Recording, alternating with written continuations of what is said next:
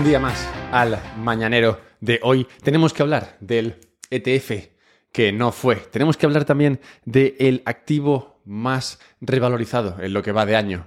No es Bitcoin, también es naranja. Tenemos que hablar de si Estados Unidos puede realmente permitirse más guerras, qué impacto tendría eso y si realmente podrían declararle la guerra a alguien en este punto en el que se encuentran. Hablaremos también de cómo se puede reducir el déficit en España.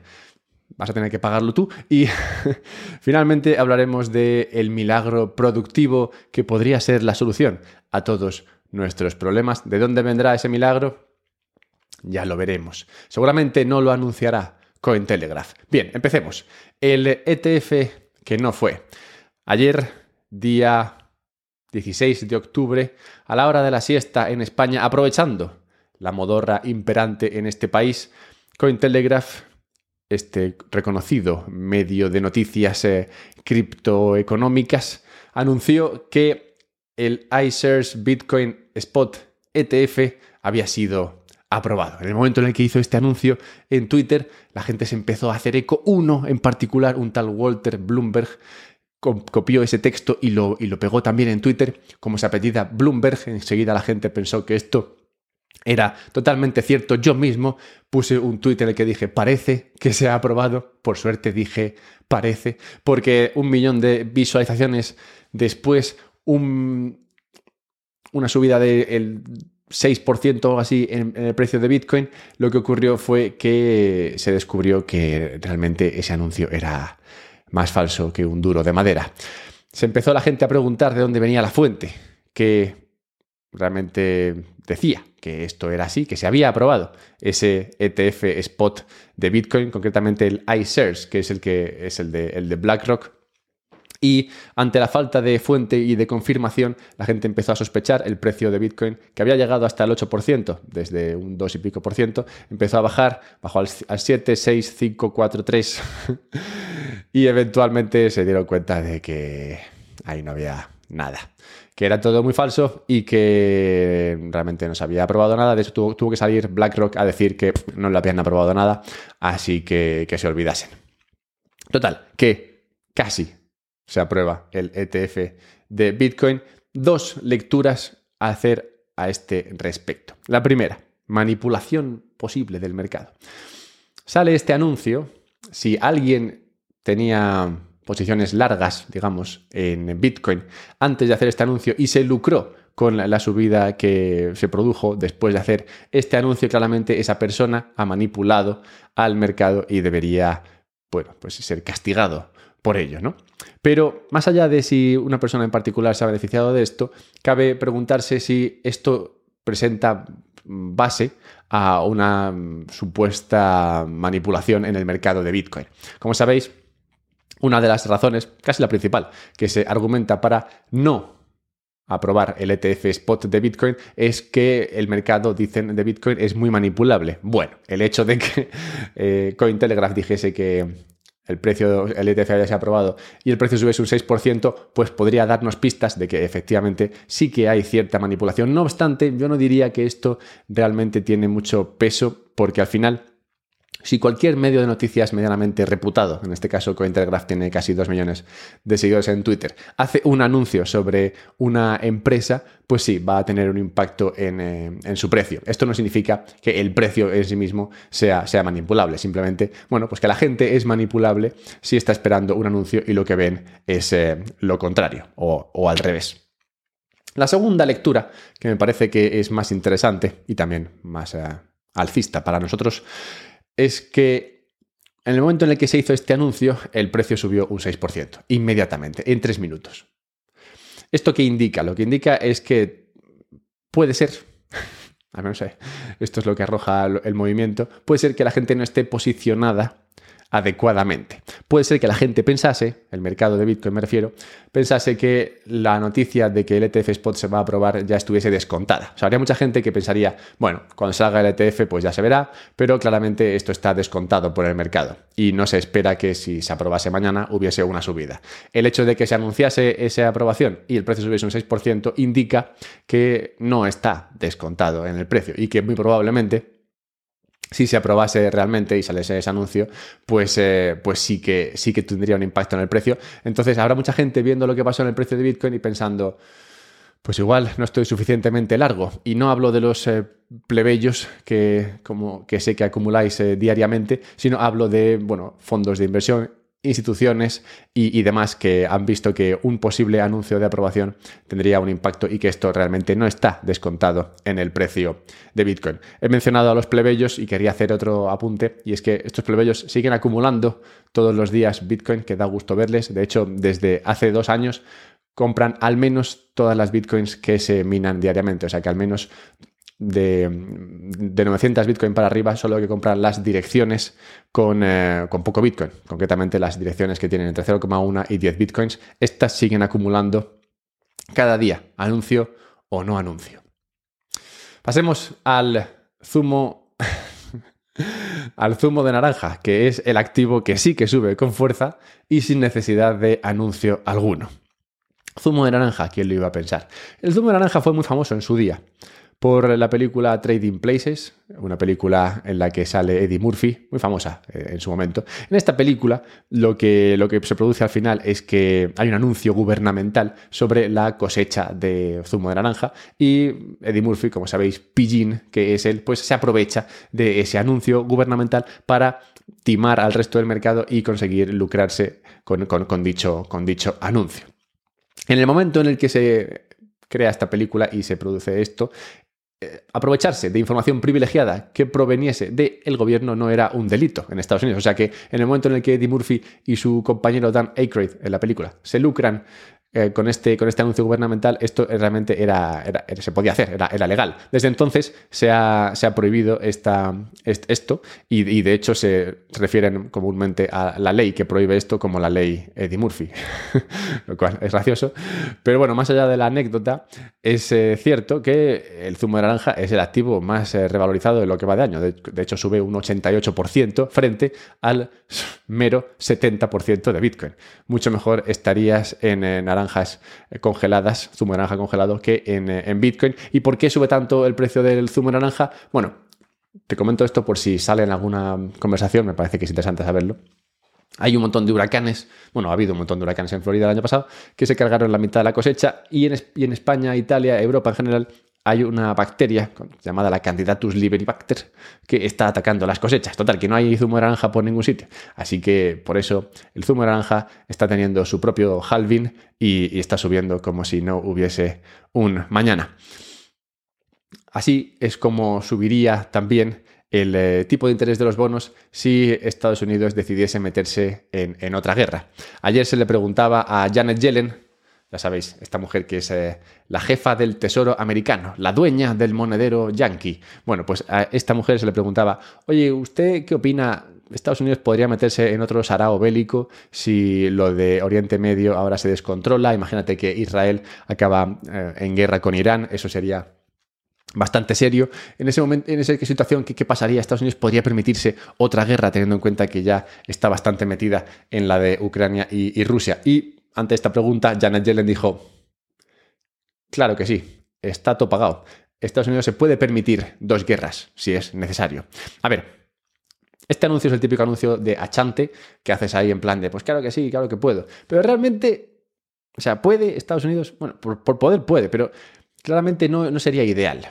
No sería ideal y apuesto a que toda la gente con bonos americanos que escuchó estas declaraciones de Janet Yellen pensó, joder, Janet, ya te podrías estar calladita. Porque meterse en otro sarao bélico equivaldría a tener que emitir muchísimos más bonos. Vengo hablando en estos eh, noticiarios, en las últimas eh, semanas, de la increíble emisión de bonos en Estados Unidos, lo cual hace que su precio caiga y hace que su tipo de interés suba.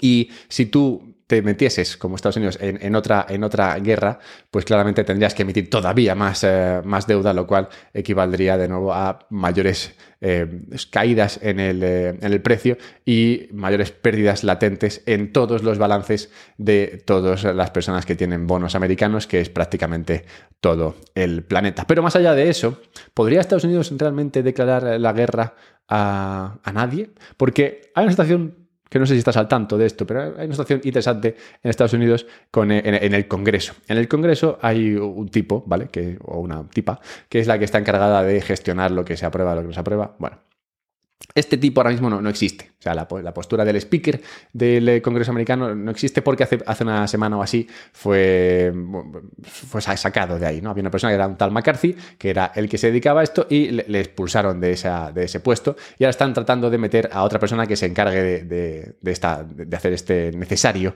trabajo dentro del Congreso. Las razones que llevaron al tal McCarthy a ser expulsado de su posición de speaker son, son, muy, son muy graciosas porque es un cotilleo curioso con la, mujer esta de la cual hablé ayer, Nancy Pelosi. Bueno, pues Nancy Pelosi fue la anterior speaker del Congreso y cuando McCarthy optaba al puesto, esta mujer, que es eh, del, Partido Demócrata, le dijo a McCarthy que no se preocupase, que, eh, si hubiese algún problema, ella apoyaría a, McCarthy y, no tendría que, sufrir por, por, la, por, la, posibilidad de perder su puesto. En el primer momento en el que hubo eh, riesgo a su puesto, Pelosi se hizo la loca y no, no le apoyó de ninguna manera, lo cual hizo que, pues eso, McCarthy perdiese su puesto. Y ahora mismo el Congreso no tiene speaker, no tiene nadie que hable. Bueno, no es así exactamente, pero no tiene nadie que, plantee normativas y, cambios y legislaciones. Total, que si mañana tuviese que el Congreso ponerse de acuerdo para, para declarar la guerra a Irán, pues eh, digamos que, o a Irán o a quien fuese, habría, habría un poco de lío. Y esto está pesando bastante en la capacidad legislativa de Estados Unidos. Si no sabías esto y te parece interesante, pues puedes compartir lo que va de noticiario y lo que viene con quien sea que te caiga bien. Compártelo. Creemos una comunidad.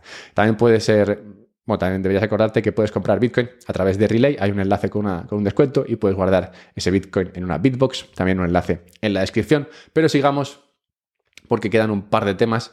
El primero y más importante es que Estados Unidos, perdón, no, España ha decidido reducir el eh, déficit. Bueno, ha decidido realmente proponerle un plan a la Comisión Europea por el cual reduciría el déficit al límite comunitario del 3%. ¿Qué quiere decir todo esto? Bueno, básicamente quiere decir que España está gastando mucho más de lo que tiene.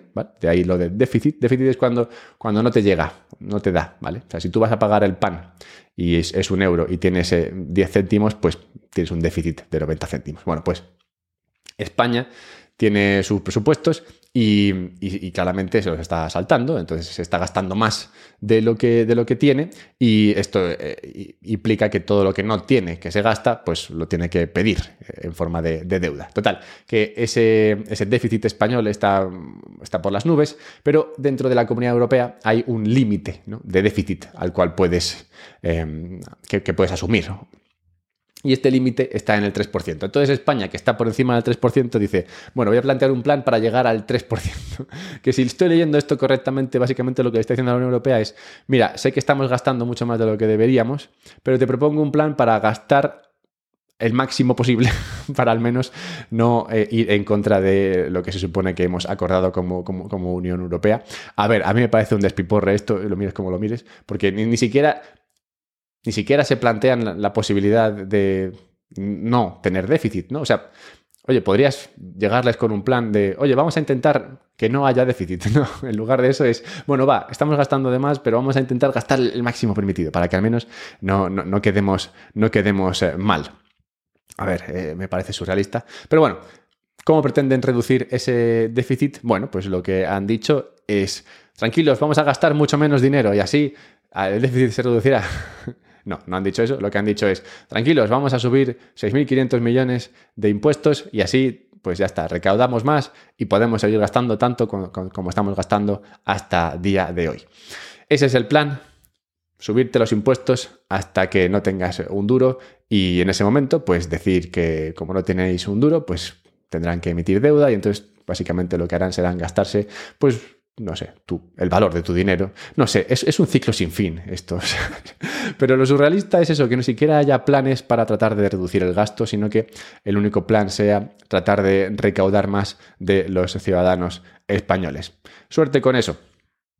Es un ciclo sin fin, como digo, salvo una especie de milagro productivo. ¿Por dónde podría venir ese milagro productivo? Al final tú tienes eh, déficits y demás porque estás gastando mucho y no estás produciendo suficiente. Bueno, Sí, suficiente para el, nivel de gasto que tú te planteas.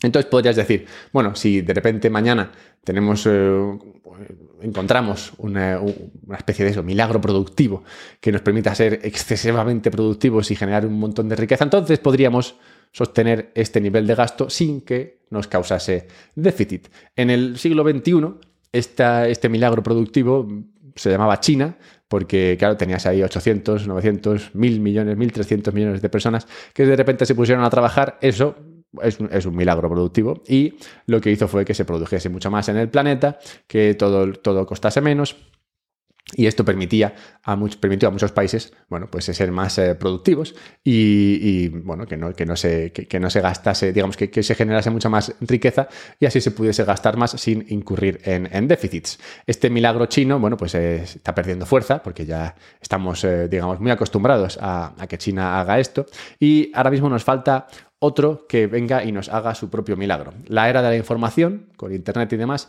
también tuvo su impacto en la, productividad, podríamos mirar a la inteligencia artificial y pensar, ah, igual aquí encontraremos nuestro milagro productivo, algo que nos permita ser mucho más productivos, mucho más ricos y así permitir al Estado seguir gastándose dinero que no tiene, o al menos gastarse dinero que sí que tiene.